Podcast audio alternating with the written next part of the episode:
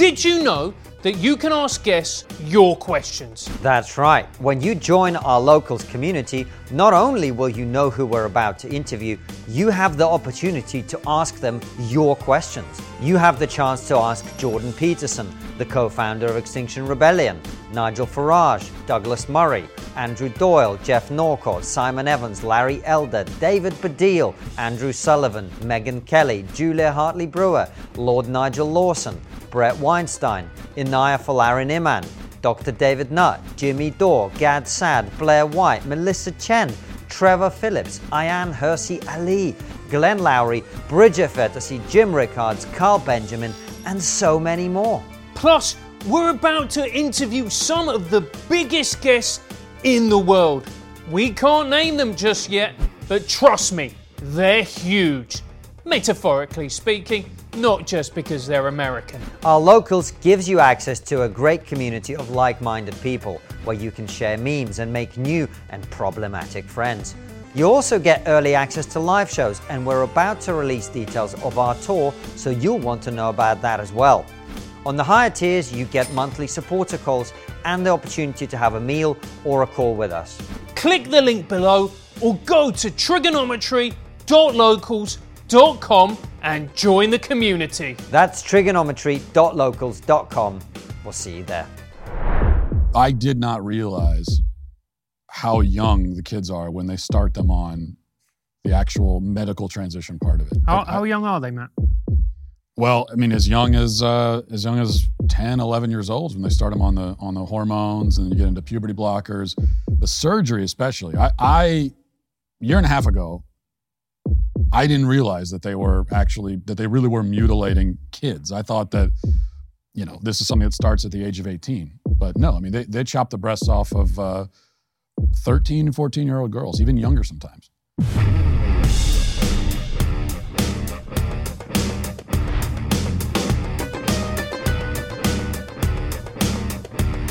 Hello and welcome to Triggernometry on the Road from the USA, and we're recording in the Daily Wire studios. I'm Francis Foster, I'm Konstantin Kisin. and this is a show for you if you want honest conversations with fascinating people. Our brilliant and rather controversial guest today is the author of What is a Woman, the brilliant documentary that you have heard about by now. Matt Walsh, welcome to Triggernometry. Thanks for having me. Uh, it's a real pleasure. Thank you for making the time. You're a very busy guy. We've got half an hour with you, so I'm not going to mess around. We'll get straight into it. why did you decide to make the movie?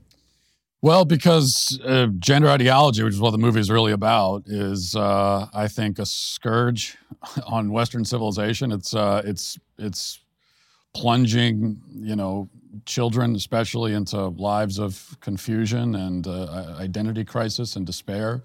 Uh, you know, I think everyone kind of notices this when you look around. It it's, it's like, seems like everyone's lost their minds, and over the last like five or ten years, um, where questions that were once pretty simple to everybody and you did, so simple you didn't even think about them now are are confusing. And and um, basic concepts about you know life are now confusing to people. And so the movie is sort of like what, what first of all why is this happening? How widespread is this problem actually? And then once we've established that to get into exposing you know where it comes from and, and everything else And when you say how widespread it is, that's one of the interesting points that we are kind of exploring at the moment. Is it seems quite often one side is focusing on the extremist on the other side and presenting that as the entirety of the other side. So, how widespread did you find that this issue was? How, what, you know, what percentage of the population think that you can just change your sex by you know cutting bits off yourself or whatever it is? Uh, it's uh, from what I found, it's very widespread, it, and that's that's something that I was a little bit surprised by. Now I knew that this was a a a, a big problem, which is why we made the movie to begin with. I knew it was pervasive, but I thought, you know, even because we, we talked to ex, so-called experts in the film, we also did a lot of man on the street interviews, um, and many that didn't make it into the film because it's only an hour and a half, and we talked to I don't know do- dozens and dozens and dozens of people. And what I found just going cities and towns across the country and talking to average people walking down the street is that uh, a lot of these sort of half baked notions that I hear from the gender studies professors and therapists are also coming out of the mouths of just average people walking down the street um, in an even more half baked way. Like for them, it's even more sort of undercooked that they don't, like they've picked up these ideas, they hadn't really thought much about them.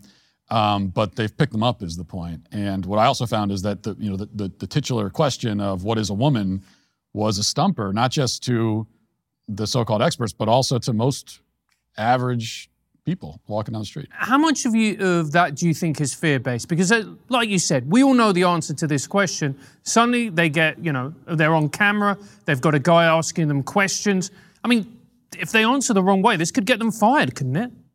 Yeah, I think and that's that's that's a big question too. Is is uh, why, the, especially the average folks that are seem to be confused. Are they actually confused, or are they just afraid to answer it? And I think it's a mixture of the two.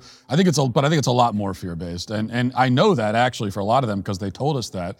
There are there are many more who didn't appear in the film because they didn't want to be on camera, and they said to us that, well, I, I can't talk about that. I'll lose my job. I'll lose my friends. I'll you know, and they went through the whole list of uh, consequences.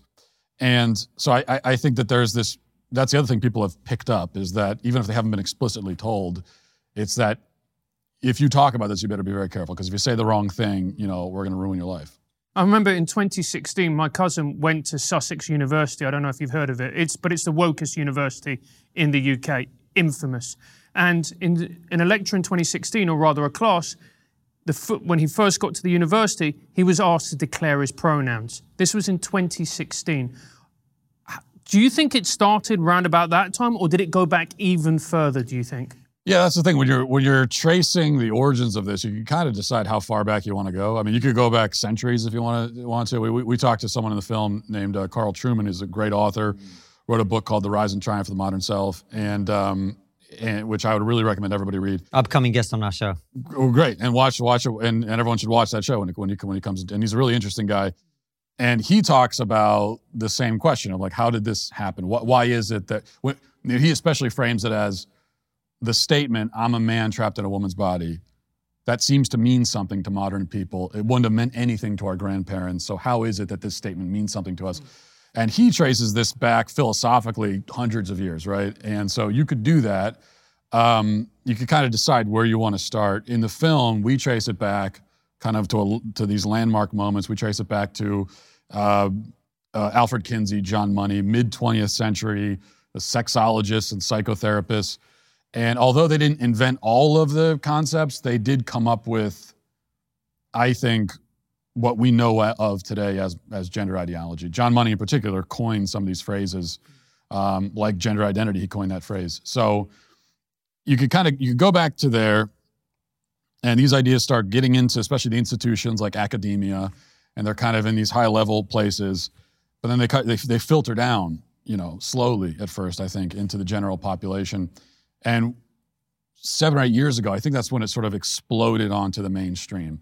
It didn't start there, but that was the that's when the floodgates were open, and you could go to you know uh, Bruce Jenner coming out as Caitlyn Jenner, winning Woman of the Year. um, that for a lot of people was the first time they were really confronted with. They may have heard of transgenderism before that, but that was the first time that it was really in their face. And um, and then from there, it was just kind of off to the races. I think. And you mentioned people having their lives ruined. I hope you don't mind me saying there's quite a lot of security around your building here. Is that necessary? Have you had to have that to be able to make a movie like that? Yeah, I mean, sadly, it's necessary in general just because of what we all do here, um, and so that's the, a lot of the security is not specifically for me. It's just because this is what you know. This is this is the world we live in now, and um, but I could say for for me in particular, when the movie came out, yeah, we got death threats, doxxed, all the rest of it quite, quite a lot of it, you know. Um, a lot of it that I haven't talked about in really specific terms, just even for security reasons. I can't even say some of the things people have said to me. And, and that was all, you know, it, it that was all expected. Um, it shouldn't be expected, but we know that, and I'm certainly not the first, first person to experience this, that trans activists are vicious on a level that other kinds of activists rarely reach. Why do you think that is? Uh, I think there are yeah, a lot of reasons for it. It's like some of it goes like in a deep psychological way. Um, I think trans activists can be even more vicious to, to women who stand up to them. Agreed. And I think part of the reason for that, if I'm just to like psychoanalyze them, is I think that there's some envy and jealousy actually. Um, it's the male trans activists in particular who are who are the most vicious in my experience, and I think in the experience of women who who stand up to them. Uh, but then also it's it's there's like this idea that they're if you disagree with them that you are interfering with their self perception and if you interfere with their self perception it's like a form of murder they see. Because if you if you if you take away how they perceive themselves or if you interfere with that or question it um, then you're like destabilizing their perception of themselves. Do you think they actually think this? Because I've always thought of it as a linguistic trick. It's a way of legitimizing violent behavior or threats of violence by claiming that you know eh, you're raising their existence. When actually, I think they realize they're still there, right? Or do yeah. you think they genuinely believe that by saying you can't change your biological sex, you are erasing them? I, I, think it's I think it's a mixture of both. I think there's a lot of drama and pageantry that goes into, and anytime the outrage brigade gets into action, there's always there's always a lot of uh, people that are pretending to feel things they don't really feel. But but but for some of them, it's, it's at some level they they do actually think that the most important thing about them is how they perceive themselves, mm-hmm. and um, and so you know if you're a man who identifies as a woman, then that's who you are. But it's this very fragile thing and um, if they hear anyone question it, then they just sort of panic and lash out, sometimes violently, I think. Matt, how do we separate the people who genuinely have gender dysphoria, which is a horrible mental illness, and they genuinely need support and treatment for dealing with that illness, and this ideology? How do we separate that? Still having compassion for, for people with gender dysphoria, but also criticizing and challenging the not so elements of the ideology? Well, first of all, when you're dealing with the, the concepts on a general scale, I, I don't think you have to separate it because what we're talking about is just the truth. So if someone is saying something that isn't true, our first goal should be to affirm and, and defend the truth. So the, the reason why they're wrong about what, what they're saying is almost immaterial in my mind. Um, the first thing that matters, the first thing we have to establish is the truth. Men are men and women are women, period. So that's our first thing. And if we want to get into the specifics of like why are there so many people that are confused about this in their own for themselves, um, yeah, I think I think then, especially if you're dealing with someone on a personal level, like one on one, to to understand where this is coming from is important. But we also have to realize that that gender dysphoria, people who are, you know, for reasons that are almost unexplainable, really actually confused about this, that's a that's a such a small minority, such a small sliver and all you have to do is look back, you know, 100 years ago. How many people were confused about their gender? Like how many how many men were going around who really thought that they were women? I'm sure there were some, like very very small number, and they were mentally ill. It's a mental illness, and uh, if we were still a sane society, we would treat that with therapy, counseling. It's what you do for mentally ill people. You treat their minds to the best of your ability. Um, this astronomical rise, though, in transgender identification, that's obviously not uh, just mental illness. It's not something people are born with. There's something happening in the culture, clearly. Because, yeah, yeah go ahead. And in, because in the film, like the first half an hour, was really funny. I was sitting there with the lads, and we were, you know, we were laughing. We are going like, "Oh, this nutball saying this." I wasn't laughing. I saw all the trouble coming. Yeah, but I was laughing because I think it, you you exposed these elements of it, and it was comically humorous.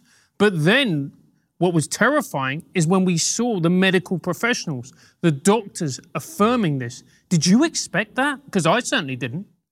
Yeah, I think, well, that's one thing I, I was a little bit worried about actually with, the film before it came out is that we, we knew we were going to have this tonal shift. And I don't know, is, is it too abrupt? Is it kind of weird? And it is abrupt and weird, but at the same time, I think it's also necessary that like on the surface level, th- th- this is absurd, and so we laugh at absurdity, which is an appropriate response. Um, but then you go a little bit under the surface, you see there's some really sinister stuff going on, and that's when you get into the the doctors who are um, encouraging, you know, who are sort of spreading this plague and doing it in, in, a really intentional way, and and doctors who I think certainly know better. And you know, we talked to one a pediatrician in the film, uh, Forcier, who prescribes these drugs, chemical castration drugs, to, to children. And um, what what was so revolting about that, aside from just you know the obvious, is that when I talked to her, like she had no defense of the practice at all. She was not able to even begin to defend this, and yet she's doing it. And so that makes you think, well, if she can't defend it, then she must know that this is wrong. That's just my, you know, that that that's my interpretation. Is that a lot of these people know what they're doing is wrong, and yet they do it anyway. Why would they do it anyway? Well, one big thing is money. There's a, there's a huge financial incentive. We get into that a little bit in the film, but you have to keep in mind there's billions of dollars, not for one individual, but like for these industries, there's billions of dollars at stake. Um, and you think about, you know, you got a six-year-old kid who says that, you know, six-year-old boy says he's confused about his gender. And if you were to just say to the six-year-old boy, "Oh no, you're a boy," and help him to accept himself for who he is, then that's great. That's the right thing to do. But there's no money in that, right? If, on the other hand, you encourage him to go delve even deeper into that confusion, then that boy is worth thousands, if not millions of dollars to big pharma, therapists, doctors down the line. So I think there's a real financial incentive. And, uh, you know, we've interviewed a ton of people about this trans people who don't agree with some elements of this ideology, uh, other people, gender critical feminists, etc.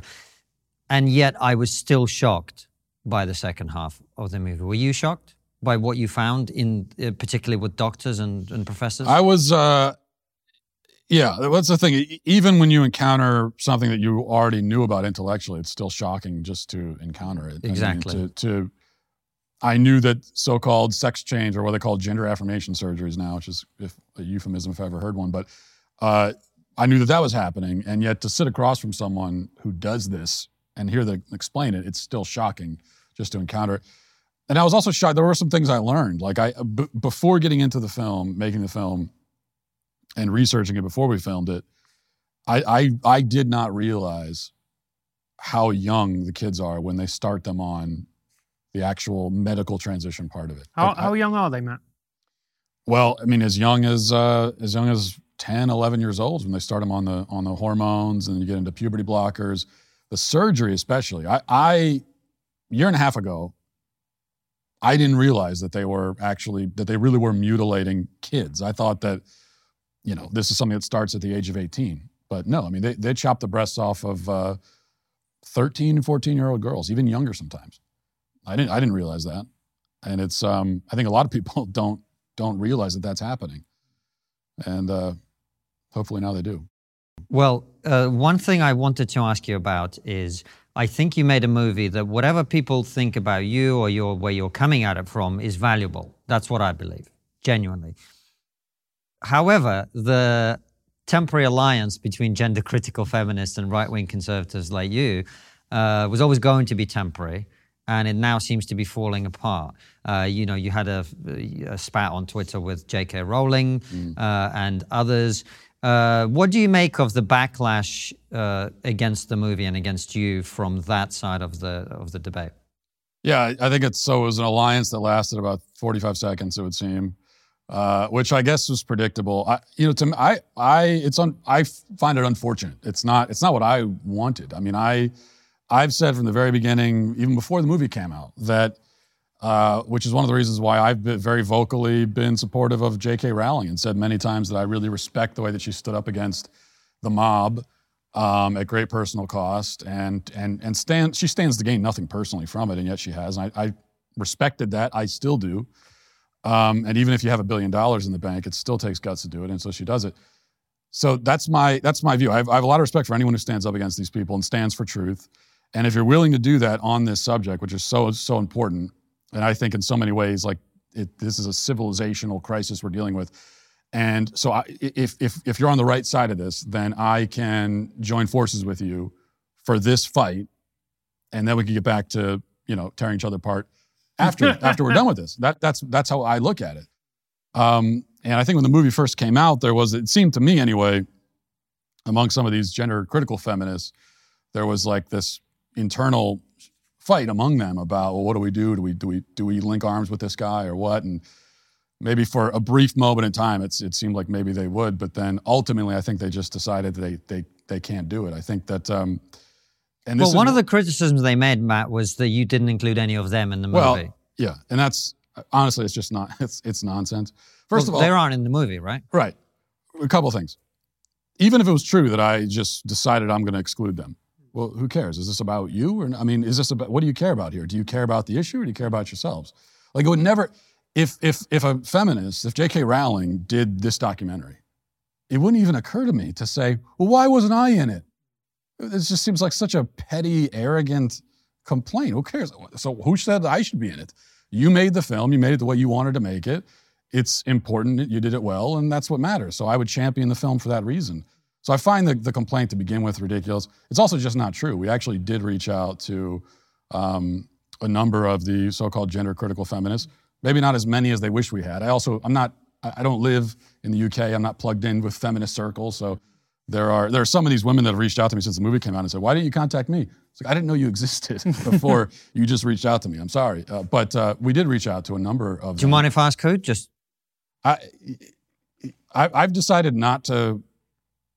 For their own sake, I'm not. I don't want to. I don't want to throw anybody under the bus, because I don't. The, the truth is, for some of these names, and there are some big names. Okay, um, I don't really know why they turned us down. So I think if I name them and then oh, so they turned you down. Yeah, were, okay. it just didn't work out. And so, but but if I name them, it sounds like I'm claiming that they refused to because they don't want to work with me or they were scared. I don't know if that's true. Maybe it just was a scheduling problem. Mm-hmm.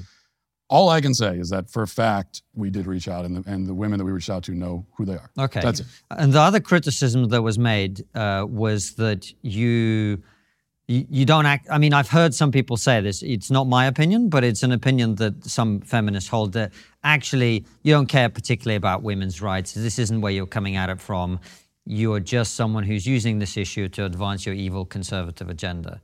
Uh, what do you make of that? I guess that's true if my evil conservative agenda is just to preserve truth and, and reality. Like that's that's what I care about. Uh, I make no bones about the fact that I see some of these issues as I care about some of these issues because they're a battleground for the overall war for truth. So, um, women's sports, for example. D- do I care deeply about women's sports itself? Do I wake up every day saying I, am really concerned about women's, women's sports? No, I don't watch women's sports. I don't care about it, you know, in, in general. But it has become a battleground for the war for truth. So um, when I'm being told that a man should be able to compete against women and be accepted as a woman, I'm saying, no, I, I don't accept that. That's insane. But what motivates me is not my unabiding love for women's sports in particular. It's just my it's my love for truth and justice and fairness. It's also not fair. Like even if I don't watch women swimming, it's really not fair to these women who are having their opportunities stolen from them. You've used the word civilizational crisis to describe what we're talking about. Now, there'll be people watching it going, come on, this is still a relatively minor thing. It's not affecting a huge swathe of the population. What does it matter if you put your pronouns in your, in your email, etc.? Why is it a civilizational crisis, Matt? Well, I think there are a, a few reasons. And, and, the first, I go back to the issue of truth. Like, tr- truth matters for its own sake. And um, a civilization that fundamentally denies the most basic truth, the most basic realities of human existence, cannot survive. And I say that because it's never happened before. I mean, I can't think of a civilization that's been able to pull that off. It just said, we're going to swear off. We're, we're going to pretend we live in a different universe and continue on. You just you can't thrive as a civilization that way. Um, so that's the ground level issue. But then also, I mean, we're you look at what we're doing to children. Children are being mutilated and sterilized on a mass scale. We talked before about the way that the transgender identification has risen mm-hmm. in recent years. And to just say that it's risen, I think understates the case. We're talking about exponential. I mean, we're talking about for the youngest generation, the transgender identification, the youngest generation is like 20 times what it was for my parents. Um, that's another reason why it's a civilizational crisis. This exponential growth of this identity crisis, this confusion, and there's no sign that it's going to stop. I mean, you don't have 20 you don't have 20 times growth like that and then in the next generation it just goes away. Um, it, in, in, fact, we, we see it's like it's there's this for LGBT identification in general. There's been a doubling of LGBT identification generation over generation, doubling dating back to like my grandparents' generation. And then trans in particular is astronomical rise there. Um, so I think that w- what we're seeing is that entire generations of kids being lost to this confusion, which leads ultimately to despair. What they tell us about the trans suicide rate is true. That you know the suicide rate is so much higher for for people identify as trans than it is for anyone else. But they're lying when they say that the way to solve the suicide rate is to affirm the trans identification. That's not, that's not what the data tells us. The data tells us that no matter how affirmed they are, get the surgeries, get all that, um, suicide rate is still high. In fact, they're, they're more suicidal after surgery than before. So, what, what, what that tells us is that this leads to despair ultimately. Matt, do you think that this is a symptom of something that is deeply wrong within Western society and Western culture? That it's merely a symptom? There's something actually far deeper and far darker going on there?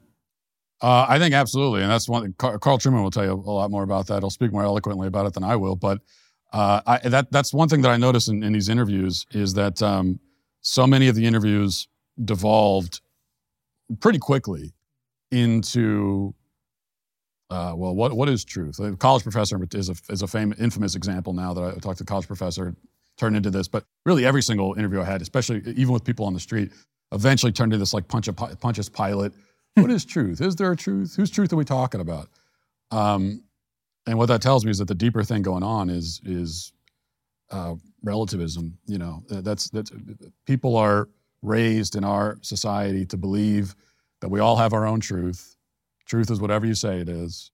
Whatever you feel is true. You know, and um, I can remember being raised even when I was a kid, hearing this kind of thing all the time, and. Uh, so I think that's what's happening underneath all this. Really, this is it is a war against truth, and it's uh, what lies underneath all of it is just is relativism. It's the rejection of of uh, objective truth entirely. And how much do you think of this is, uh, is caused by technology? One of the things that I often think about is we now have the technology to do some of these surgeries in a way that we didn't have before. And obviously, we now have technology to propagate the ideology in a way that we didn't have before. And those things coming together seems to me like two very powerful things that, from my perspective, offer perhaps an even better explanatory uh, option than uh, you know, ideologues driving it. Like the ideology was there, and then the technology came along to fuel it, or is it more maliciously intended, you know, making money off it or whatever? What, what's your take? Uh, I, I, think I think it's all of the above, but um, you, you can it's be impossible to overstate the effects of technology. Now you're right that the technology for the actual surgeries has advanced quite a bit, but it's still barbaric Frankenstein stuff they're doing, and it, it always will be. I mean, when you're when you're trying to construct false genitalia. There's there's doesn't matter how advanced the, the, the medicine is. It's always going to be you're always it's always what you're doing. You're constructing false genitalia, which is always going to be barbaric. Um, but the propagation, I think, is the big thing. And uh, here, here's what happens. I think kids they go to school. Most most kids do, uh, like public schools, and they spend five days a week, right, six seven hours a day, nine months a year for 12 or 13 years and they're marinating in, in, in this peer culture where, where gender ideology now is just totally taken over.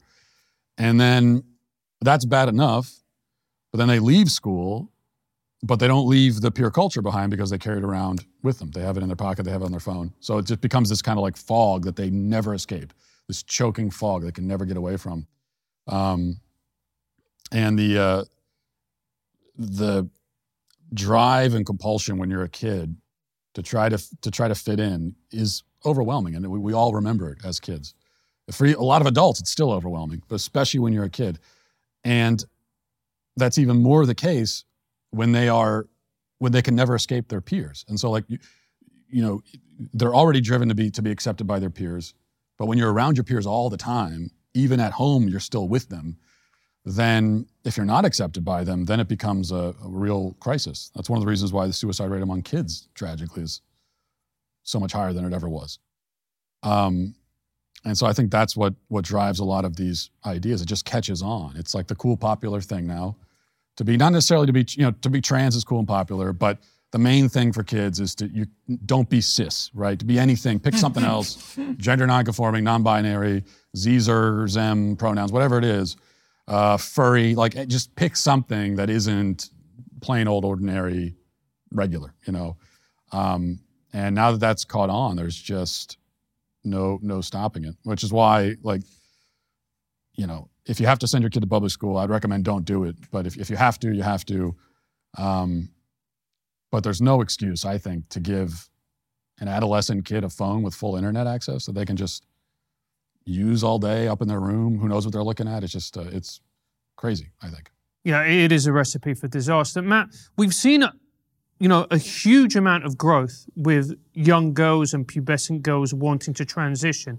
Now, there's been a lot of theories being put about. A lot of it, people are saying, you know, they're autistic girls who, who may feel that way, or they're girls who, for whatever reason, feel desperately uncomfortable in their bodies. What, what do you think the reason is behind this?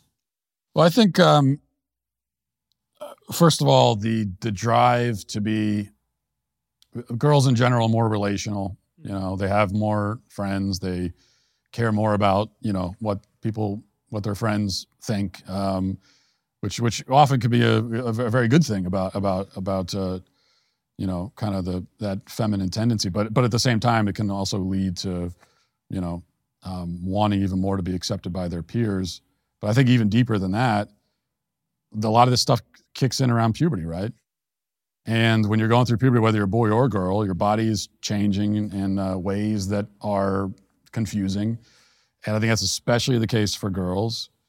And um, the changes that girls go through during puberty are even more drastic and can be more sort of unsettling for the girl. And so I think, especially at puberty, feeling sort of not at home in your own body, feeling like your body is revolting against you and doing things that you don't want. It's normal to feel that way, even more normal for girls, given what they experience. Um, the difference is that when we were all kids, you went through puberty and you had that kind of awkward phase, and it was a phase. And all the adults in your life said, oh, it's just a phase, you'll get over it, you'll be fine. This is, you know, all these changes are good and, and you'll grow into yourself and grow into your body and all that kind of stuff. Um, but now the adults are going around to the kid, the kids, and telling them, oh, well, if you feel like you're not at home in your body, then that's it's because you're not. It's because you actually should have a different body. And here's the other great thing they say to the girls especially: you can just take a pill, and all these changes you don't want, you, you don't have to go through it. You know, puberty is actually something that you have to consent to. Like uh, biology and, and your body doesn't have a right to do this on its own. You have to consent to it. And you could just, here's a little magical button you can press and stop all this. And by the way, here's some testosterone you can take that reduces your anxiety, which is very right. natural in that period. Matt, we could talk to you for a lot longer, but you're a busy guy. We promised to let you go after half an hour. So, uh, wrapping up, I'll ask you the question that we always ask all of our guests, and it doesn't have to be related to the movie or anything we've talked about today, which is what do you think is the one thing we're not talking about as a society that we really should be? Uh, I mean, there's so many things on this on this particular topic, but uh, I'll I'll say one that's that's related to it. That's just on my mind because of something that happened last week, and it's just an issue that's always been important to me. Uh, we, you know, I think we need to talk about um, the pharmaceutical industry in, in general, and and uh, as it relates to mental health. There was this this study that was that just came out last week about antidepressants. Mm-hmm. mm-hmm. Um, revealing that, you know, these antidepressants have been prescribed um, on a theory of depression that was just a myth. And the pharmaceutical industry has profited billions of dollars giving people these drugs that it would seem aren't doing anything for them really. Um, and that's a whole topic there. You know, when we, we talk about depression, mental illness, the way that we treat it, the way that we think about it, uh, I think we need to go back and reanalyze a lot of that on a, real, on a real kind of fundamental level. Matt, it has been an absolute pleasure. If people want to watch a movie, where can they do that? Well, you can go to whatiswoman.com and or just go to dailywire.com, become a member, subscribe, and uh, watch the movie and tell all your friends about it. All right. Well, thanks for giving us your time and thank you for watching and listening. We'll see you very soon with another brilliant episode like this one or Raw Show. All of them go out at 7 p.m. UK time. And for those of you who like your Triggernometry on the go, it's also available as a podcast. Take care and see you soon, guys.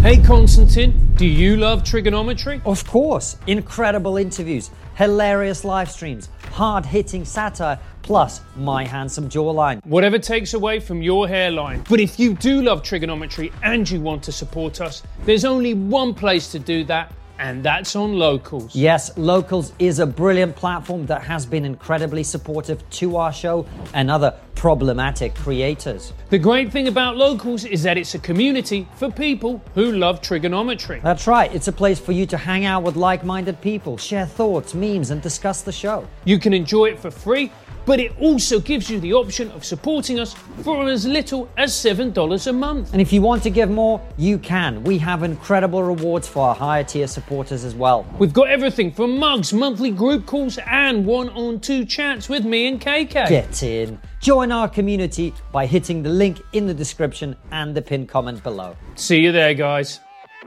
Before you go, consider joining our exclusive member feed. As a member, you'll get ad free and extended interviews. Click the membership link in the podcast description or find the exclusive episodes link on your podcast listening app to join us.